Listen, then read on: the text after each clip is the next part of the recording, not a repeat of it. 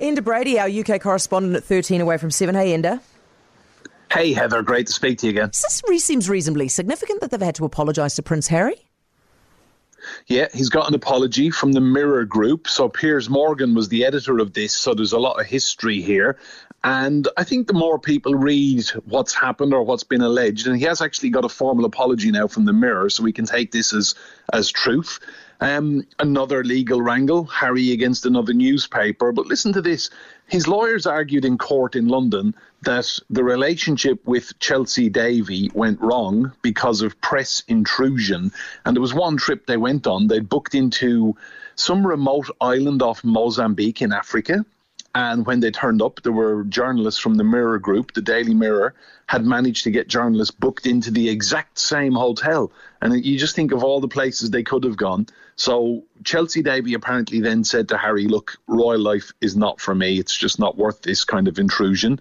She left him, the relationship ended, and Harry spiraled into depression and paranoia because he didn't know where the leaks were coming from and now it's quite clear that you know there was wrongdoing by newspapers. So that legal case is continuing, but I think a lot of people reading it today will have some sympathy for him. Um, how big is this crackdown on the mafia? Huge story coming out of Italy in the last couple of hours. So they arrested 100 suspects last week uh, from the 'Ndrangheta mafia, which is in Calabria, down in, in basically the toe of the boot of Italy. Extremely powerful organised criminal organisation. Um, 61 more arrests today and 40 million dollars seized by the police across 10 countries in Europe. And I think the big fear is that you know the Italian authorities seem to finally be cracking down on them but the the way organized crime works in Italy you cut off one tentacle and another one shoots out 10 minutes later but let's see what happens.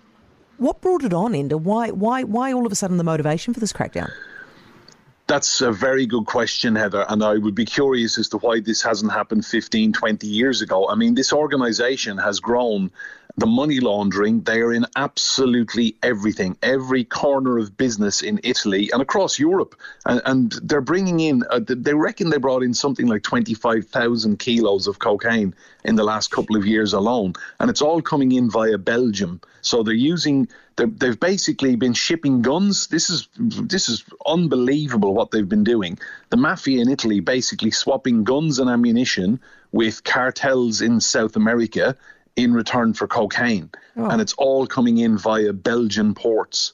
So uh, finally, someone has clicked in, in authority that it's time to get rid of this group. But anyway, small steps. How excited are you for Eurovision? I'm hugely excited. You know what? It's kitsch, it's funny, it's outrageous. It's camp. I absolutely love it. I think, you know, the, the rest of the year we're so serious and there's so many big issues to be worrying about. Eurovision comes along and I'm so pro Europe. I'm talking to you from Istanbul at the moment in Turkey. um, honestly, I'm I'm hoping I get an I'm doing some TV presenting work out here, Heather. I'm hoping I get an invite to someone's house Saturday night for a Eurovision party.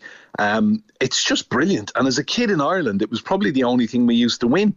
So I, I, used to love Eurovision. I used to love, but you know what, Heather? Later in the year, we'll have a Rugby World Cup to celebrate. So you oh, watch this space. Listen to you humble bragging. Not only you and Turkey, but you're going to win the rugby. Geez, honestly, I've had enough of you for today, and look, look forward to talking to you again next week, mate. Really appreciate it, and look after yourself. Enda Brady, our UK correspondent.